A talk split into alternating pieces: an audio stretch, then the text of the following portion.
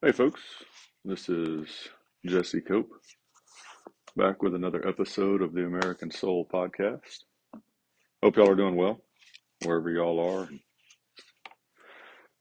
whatever part of the day you're in. I sure do appreciate you joining me, as always, giving me a little bit of your time. I know y'all have, in this fast-paced world, a million things to do. So I appreciate you spending some of it here. Hopefully it helps you a little bit, adds a little to your tool bag, and hopefully it helps our country. Even if just a, a tiny bit. Not a whole lot going on. Went into, well, we'll leave that for another time. I don't think there was anything just unbelievably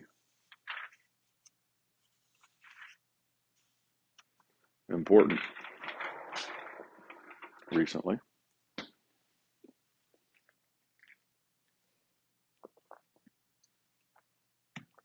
I will tell you, one of the things we talk about on this podcast often is culture. And I've had this conversation with a couple of my girls recently, uh, some other people. I've heard it from adults more and more of late, uh, particularly a couple. One man in particular in our church that I look up to a great deal. You know, what we take in matters. Uh, we talked about this recently. If we're not taking something in that makes us better in some form or fashion, and, and better for our country, better for Christ, then we're we're kind of wasting our time. And there's a lot of different ways that can look. You know, there's entertainment out there that is really great, phenomenal entertainment, but it increases our vocabulary, or it gives us some understanding of a different place or different time period, uh, that it promotes good morals somehow, that it's got a moral. That, that's one thing that we don't have in culture. Kind of getting off track here a little bit, but that's all right. I've heard this comment recently that there are quite a few pastors nationally starting to talk about the need for Christian culture. And I really wish that I was more educated on it. I wish that I had paid more attention in college, although I would argue that by the time I went through college, even back in the dark ages as it seems now, Uh, the left had already done such a phenomenal job of kicking God out of education that even in, in many private schools that pretended to be Christian or claimed to still have ties to Christianity, the arts weren't taught from that point of view, from that reference, uh, which is really just almost criminal, because so much of our art, uh, whether you're talking literally about paintings or sculptures or music, has over the last two millennium had a huge basis in Christianity. And so I, let me try and bring this back full circle. We've gotten away from that in America for decades now. Uh, entertainment is just made purely for entertainment. There's no no purpose other than that. And a lot of people would, maybe some of y'all listening are kind of rolling your eyes right now and going, oh, this is one of those holy roller, Bible thumper, everything's got to be good and moral and perfect.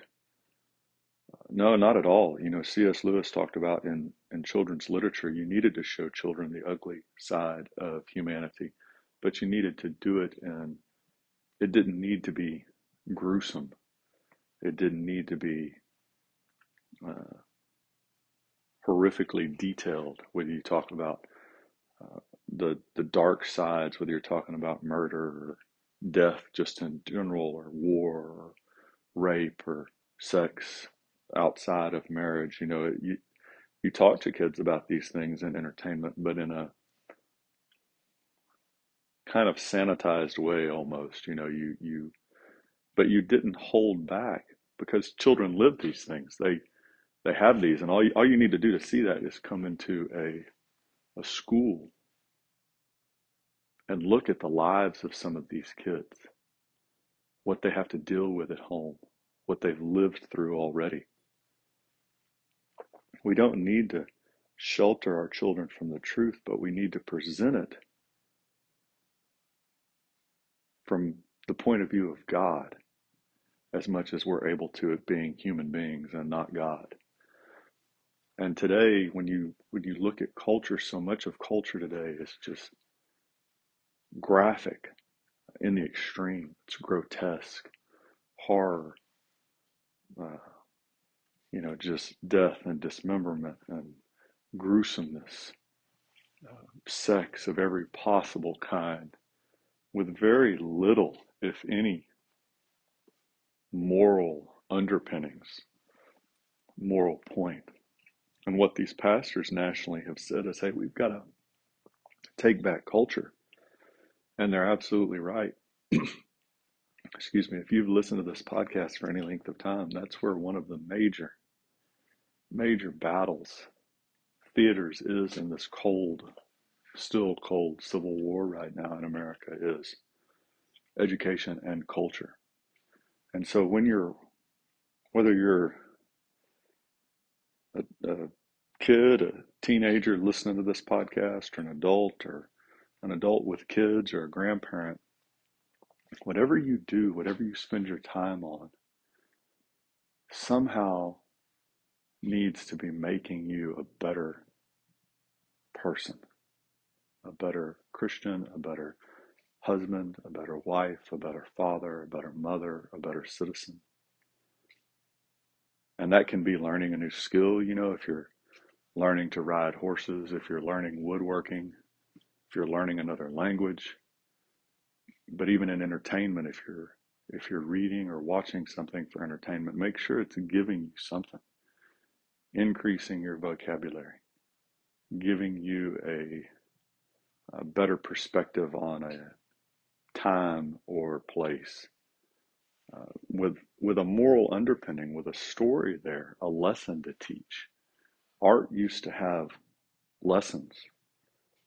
And sadly, if there is even a lesson today from much of art, music, art in general, when you see it, at least nationally, and I'm pretty ignorant about this stuff, folks, really, I'll be honest, but it seems to be that the lesson is do what you want to do. Whatever makes you feel good, do it. That seems to be the lesson, and that's that's not only not a good lesson, it's a it's a horribly bad, misleading, confusing lesson, which is why we have so much confusion in our youth today. So just think about that when you turn the T V on, when you pick up a book to read, when you listen to music. Is it,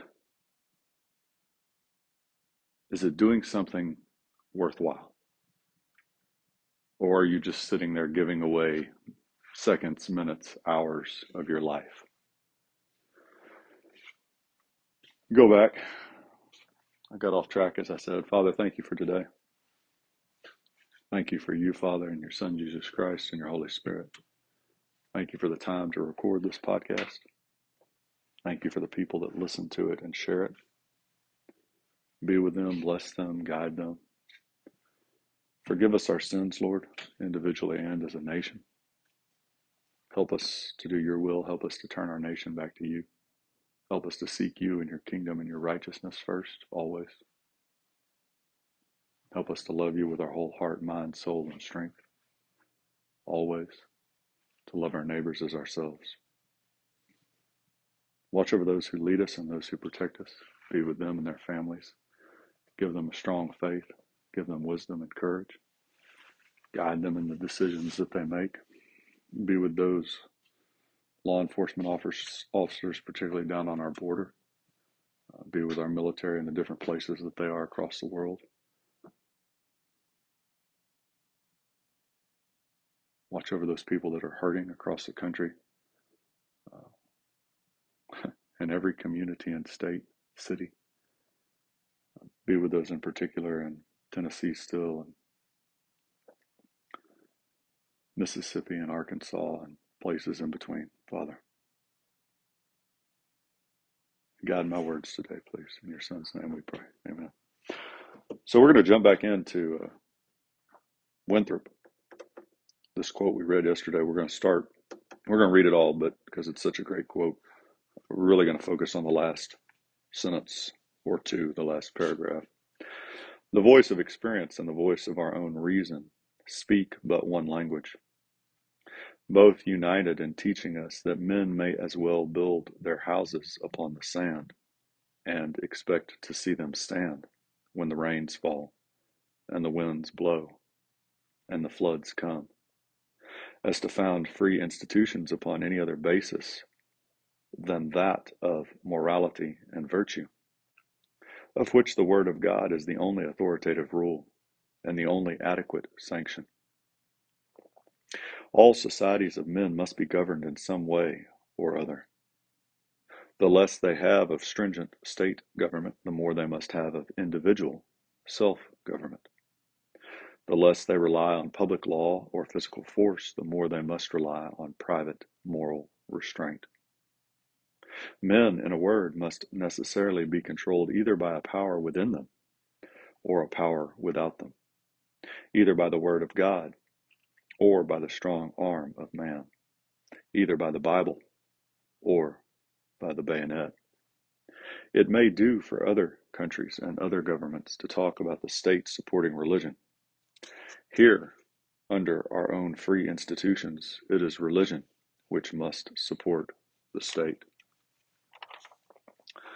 So, I mean, it's a phenomenal quote all the way around, and it, it shows, and it really talks, it kind of goes into what we were just talking about with culture. You know, you can either control yourself or somebody else is going to control you for you, good or bad, right? And this idea that we're just going to, the whole point of everything is to do what feels good.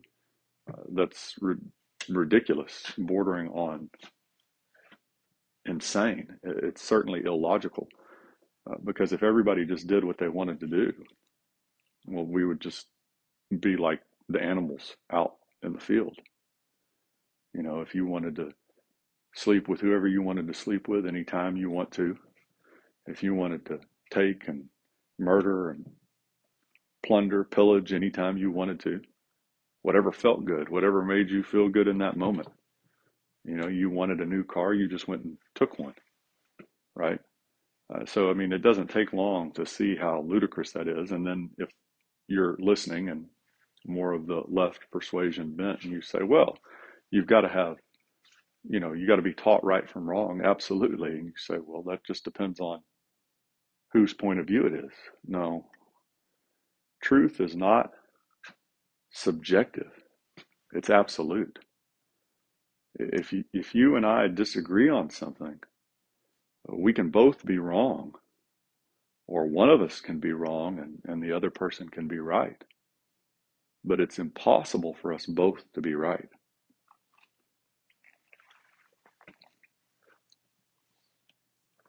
But this last paragraph of Winthrop's quote, in America, religion is what supports the state. The morality that we get from our Christian principles is what we, what, what supports our free institutions. You can't have freedom and liberty without those principles of Jesus Christ. The New Testament Bible verse that I can't remember the particular verse, but it says, wherever the Spirit of the Lord is, there's freedom, there's liberty, right? And that's, that's historically been true in our country. And it has to be. You have to have, because that's where you get self-discipline. That's where you get self-restraint, control, those positive moral virtues.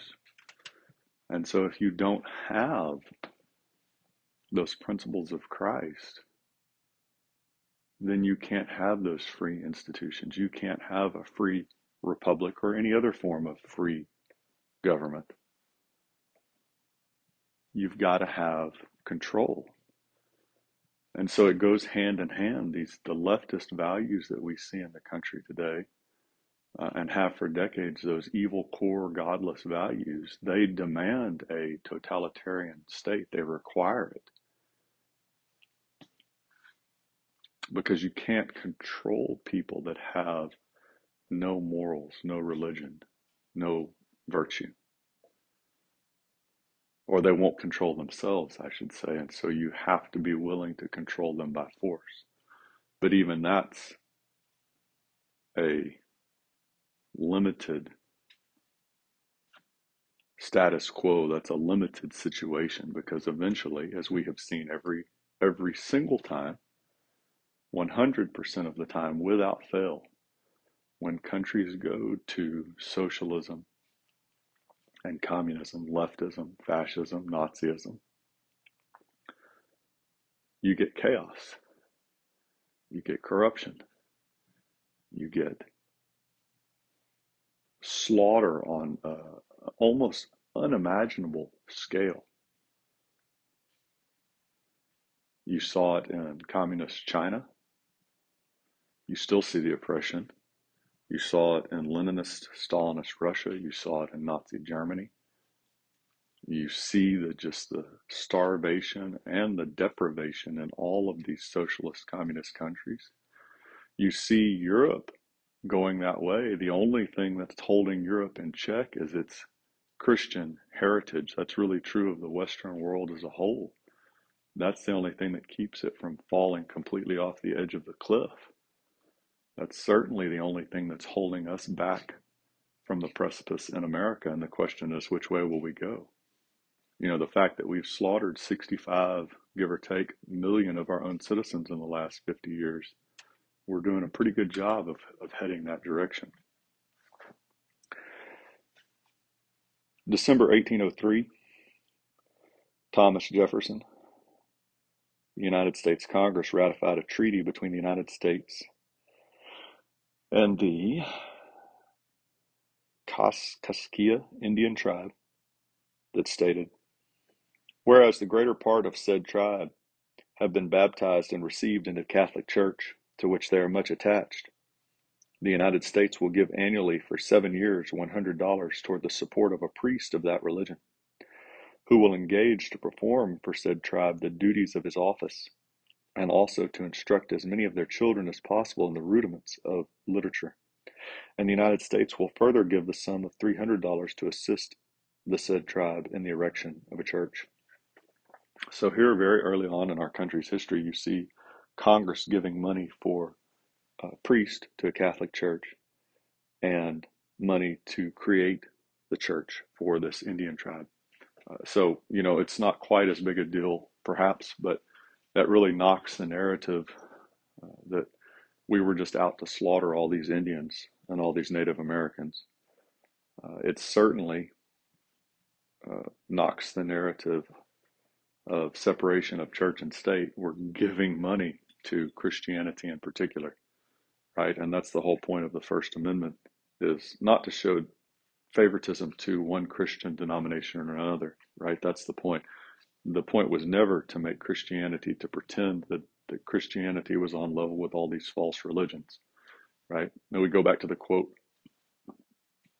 from yesterday or the day before, I think Patrick Henry, right? The only reason that other religions can come to America for the freedom is because we're based on Christianity and we believe in freedom of religion. Uh, I mean, that's that's a very Christian. Jesus Christ never forced anybody to believe in him. He never pretended that any other religion was true, because they're not. But he never forced somebody to believe in him, to claim him as their Lord and Savior. And we believe that in America, but that's that's a completely different different thing, folks, than acknowledging also the truth that America is based on the principles of Christ and has to be in order for our republic to function. Those two things can absolutely be true. And you, you see that here in this treaty from eighteen oh three between the Indian tribe and the United States. We're providing money for them to be taught. And so you see here the importance of education. More, more than that, the importance of Christianity, and that the government realizes this. And who is this? This is Thomas Jefferson, the one that the left has so often used uh, as, as a pillar against Christianity, and who the Supreme Court took the line out of his letter and completely twisted it and misused it to mean something it never did. And here he is giving money to set up a church and to hire priests. And you could go into a little bit more the fact that the term is seven years. That's kind of interesting too. I'm sure some of y'all caught on to that. All right. I went over. I'm sorry. God bless y'all. God bless your families. God bless America. God bless your marriages for those who are married. We'll talk to y'all again real soon, folks. Looking forward to it.